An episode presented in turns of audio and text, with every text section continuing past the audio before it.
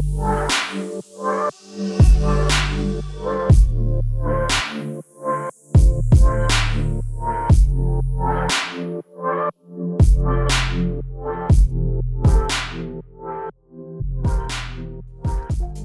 Melons, and welcome back to When Life Gives You Melons. We're your host. I'm Reed, and over there is my sister Drew. Say hey. Hello. Our episode today is going to be on IQ. We're going to go over a couple of different things with it. Um, first and foremost, the beginning of how it came about and why we even had this IQ or IQ test at all.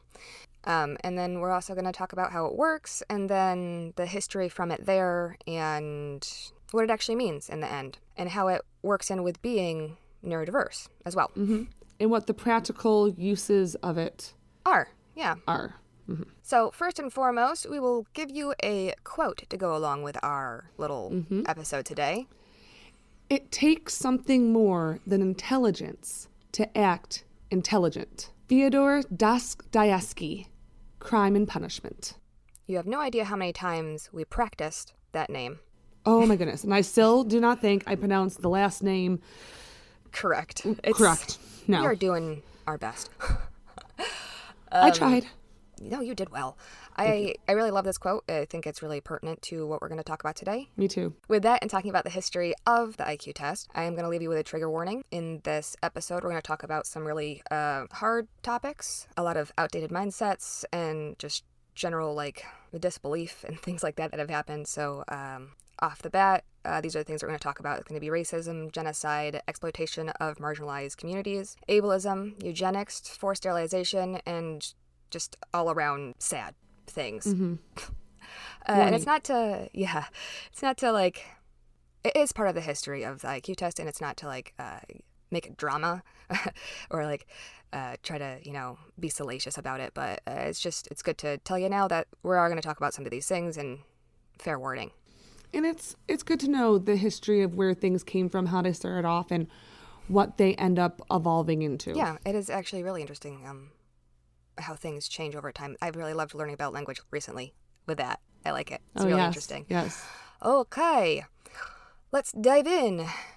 In the beginning, So, in the beginning, in 1905, psychologists Alfred Binet and Theodore Simon designed a test for children in France who were having difficulty in school. They were trying to identify the children that needed special attention and extra help, which is that test is the basis for the IQ test that we know today. And basically, these two psychologists, Alfred and Theodore, were looking for us, for people like us, to help us. yeah, for the neurodiverse. Here's a little bit of how the IQ test uh, works um, in today's day and age. An IQ test is made up of a number of different tests measuring verbal reasoning, spatial reasoning, and your working memory. And as we know, people like with dyslexia don't have the best uh, working memory. It's adjusted for age, education level, and a number of other factors. A kid that's going in for an IQ test isn't taking the same IQ test that an adult would be taking, you know? It's adjusted for that stuff. Um, so, uh, and the IQ test itself is also adjusted every five years to keep the average range within around, you know, 100. Uh, the average range is 85 to 115, but every test is uh, different. So the IQ test that I took actually has that average range being between 90 and 110. So there you go. I don't know what you want to make of that, but uh, this is kind of how it goes. These things that they're testing for the verbal reasoning, spatial reasoning, and your working memory they combine the scores, divide it by your age, times it by 100, and bam, that is your IQ score.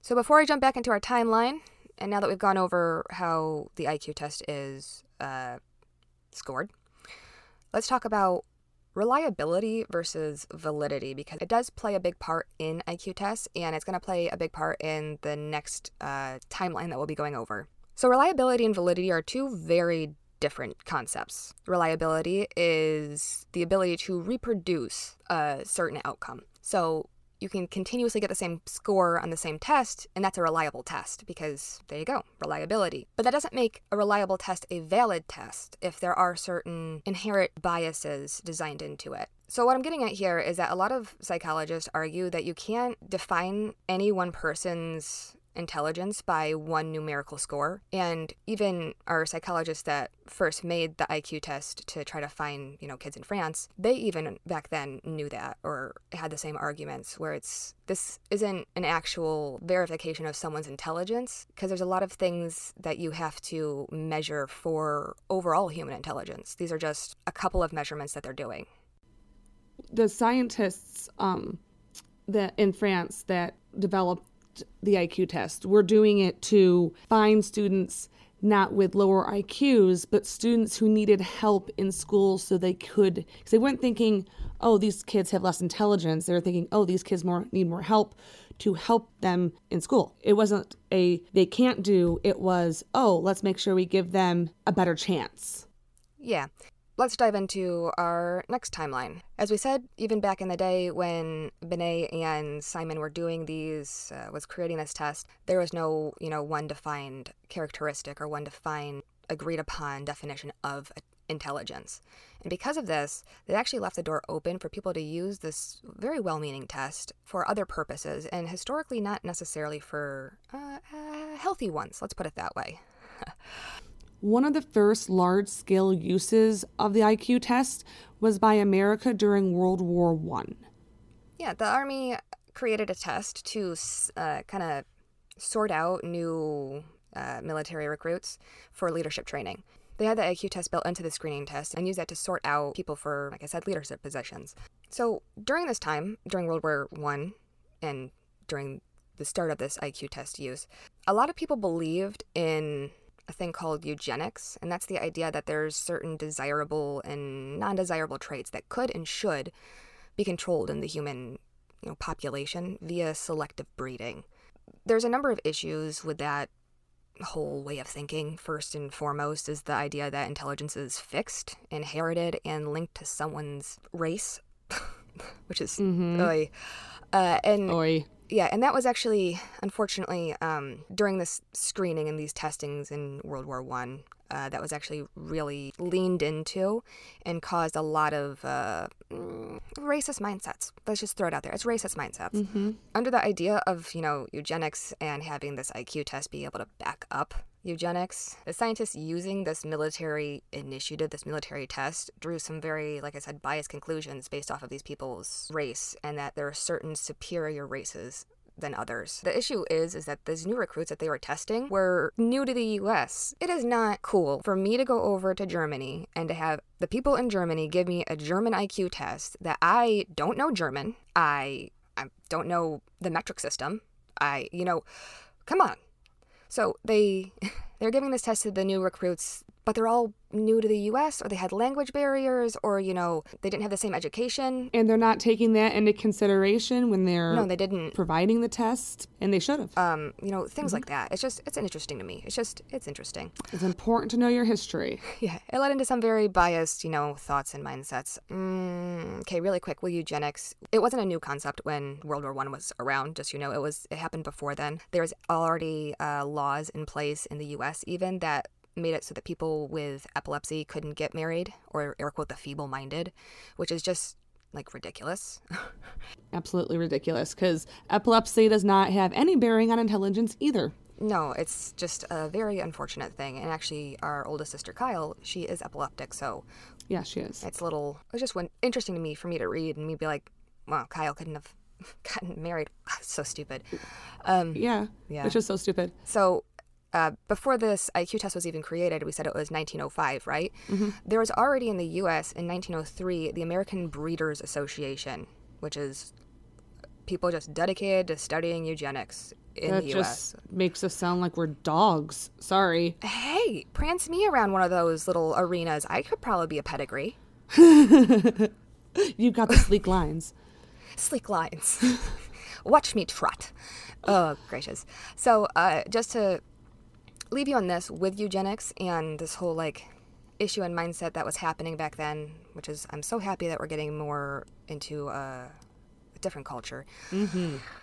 Um, the last thing I'll leave you with with eugenics is that in 1924, Virginia created a policy that allowed for the forced sterilization of anybody, and re- that's how we link it back in, allowed for the forced sterilization of anybody with a low IQ score. So this is how we're linking in our IQ again to eugenics. This ruling led to a Supreme Court case, actually. It's called Buck versus Bell. You can go look it up, where the Supreme Court held up this law and said that forced sterilization was not against the Constitution. And I'll even quote Supreme Court Justice Oliver Wendell Holmes. He's stated in this saying that three generations of feeble minded are enough. So, what happened in Buck versus Bell is that a girl got pregnant out of wedlock and. Well, only feeble minded people get pregnant out of wedlock, you yeah, know. Well, here we go. Her mother was already considered to be feeble minded, so they considered her to be feeble minded and whatever child she was carrying would then be feeble minded. But what it really was, if you look at the case, is that they, they found out that the girl wasn't, air quote, feeble minded at all, and that she was actually, trigger warning, guys, she was a rape victim. It was the family trying to get her to be considered feeble minded to protect their son's reputation.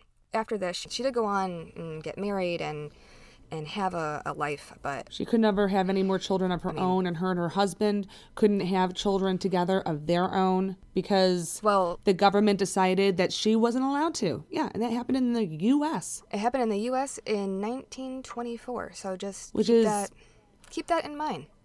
That was only a hundred years ago, Yeah, about, thereabouts. which isn't that long ago in the grand scheme of life. No, actually, uh, just you know, forced sterilizations in the U.S. didn't actually end until 1979, anyways. Oh, From 1909 to 1979, around 20,000 sterilizations occurred in California alone, under this guise of you know protecting us from having the air quote mentally ill have offspring, which is whatever to me. it makes me wonder the intelligent level of the people making the decisions to do things like that because it doesn't follow logical. Uh, whatever. It doesn't seem very logical, but let's actually go into that. Okay.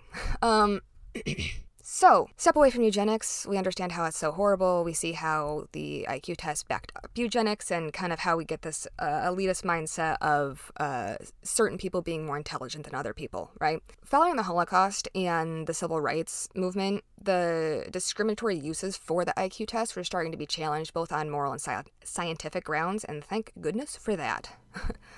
Uh, for starters, scientists started to find evidence that there's huge environmental factors that impact in your IQ, your intelligence, air quote intelligence, your IQ. Like we said, IQ tests are updated every few years, and they were noticing that giving modern people older IQ tests, they score exponentially higher on every single test. It was happening too fast for it to be us evolving that way. And if you want to go look it up, here's the name for it. It's called the Flynn effect what they realized what was happening is these factors ready? These are very important factors these three. Education how well the education is that you have. And so like if you're in a more poverty stricken area and then you have not as good education there that's an impact. And if you have a better school and you have better education that's an impact. Technology instant information that is a huge huge impact. The, the getting the internet and the uses for that was amazing. And then our final one that you probably don't think about is the increase in uh, proper medical care and better medical care.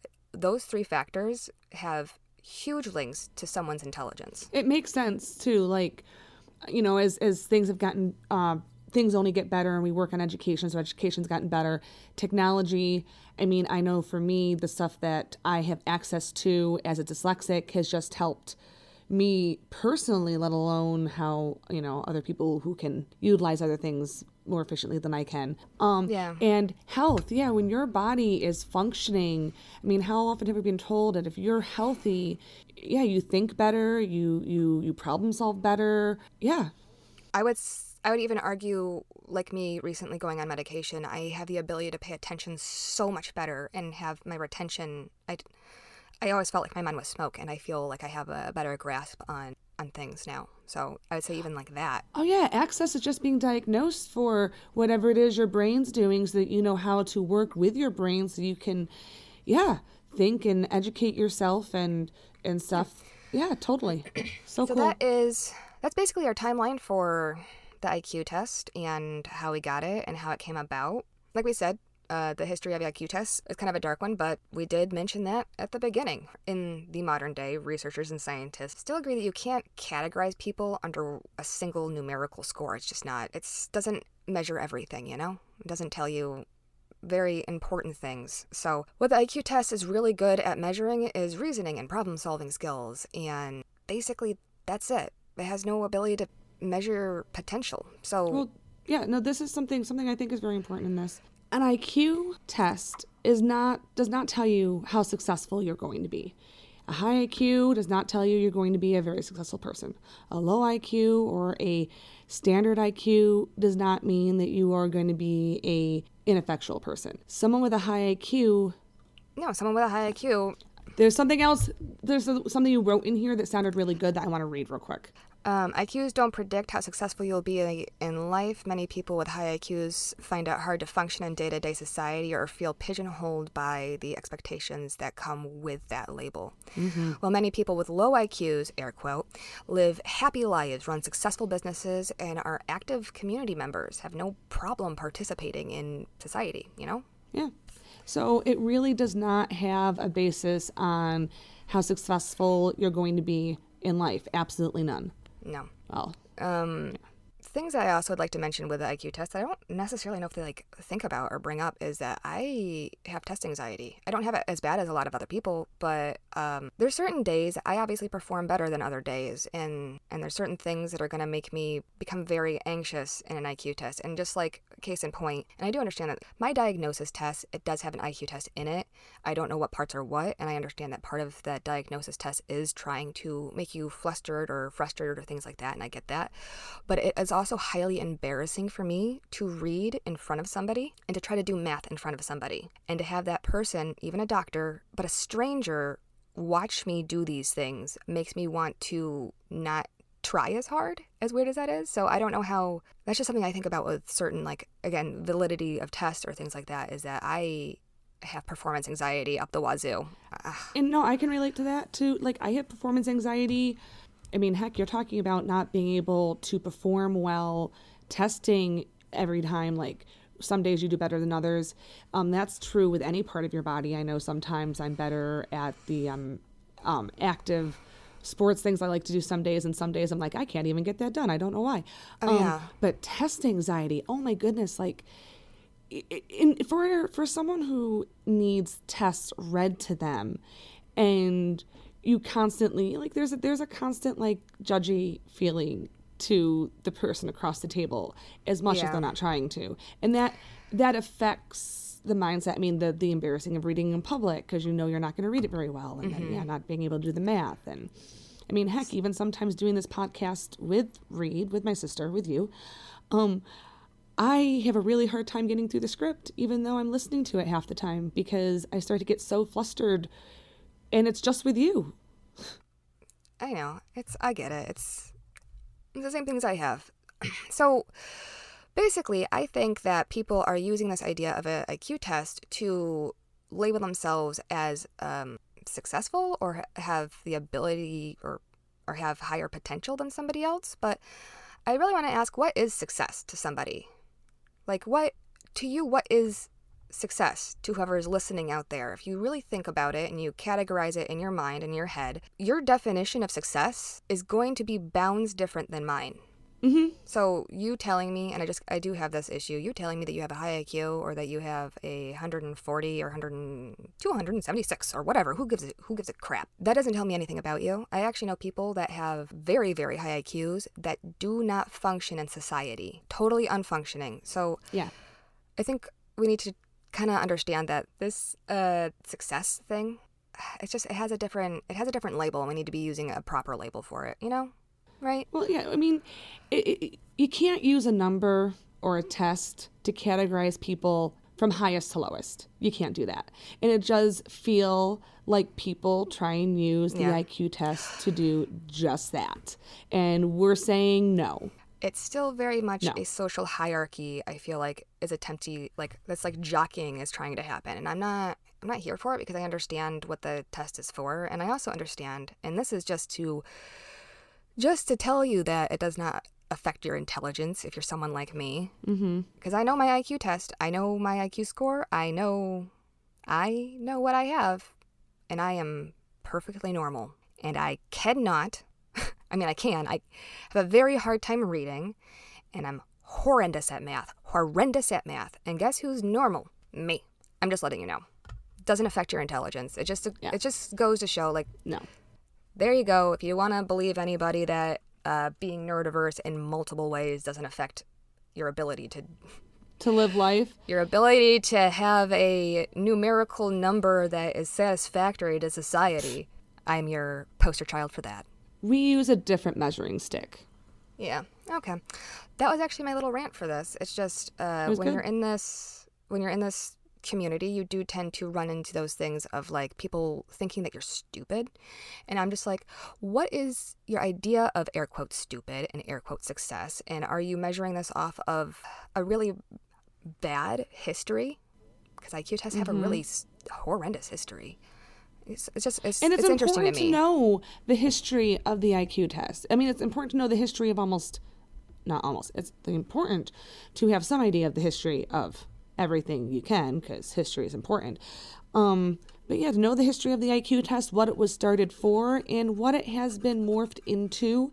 And we're trying to take it back to its roots. Let's go back to the roots. Yeah, I guess. Okay. Well, Maybe y'all probably hated this episode, but I really don't care. I No, I actually I love this episode. This is I think this is important. Like I have an agenda. from. Somebody, from somebody who has been told when I talk about my disability, and I guess this isn't partly IQ, but been told I never tell you have a problem. You communicate so well. I really want people to not you look don't at look me and think, special, Drew. you don't look special. well, I'm not Like, supposed to be drooling. Like, yeah, it's like let's let's get rid of these these measurements that don't make any sense anymore, and let's talk about things from measurements that actually, mm, from a point of view that actually does. well, uh, I don't like measuring.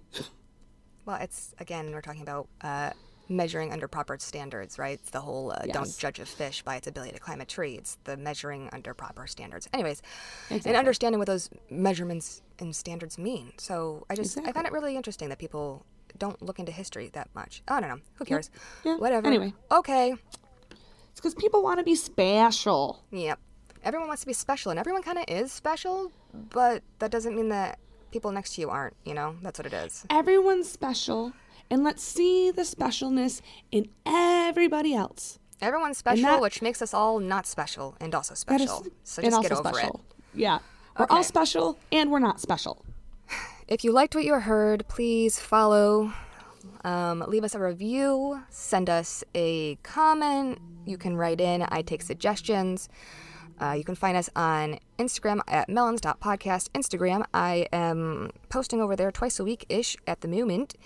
We get uh, pictures of our episodes that we talk about, and then Pictures that go with them. yeah, and Pretty then quotes. quotes, um, and a little bit more uh, discussion. Um, I do, I do uh, kind of talk a little bit more um, about certain topics that we talk about in here. So head over there if you want some more info, if you want to say hi or just in general. Um, besides that, Thank you so much for coming and joining us again. Uh, we are enjoying spreading our information, and we hope that you enjoy hearing the world from our point of view. We are a community, and we are glad you are here joining us, and we hope to keep growing. yep. As always, melons, be different and be kind.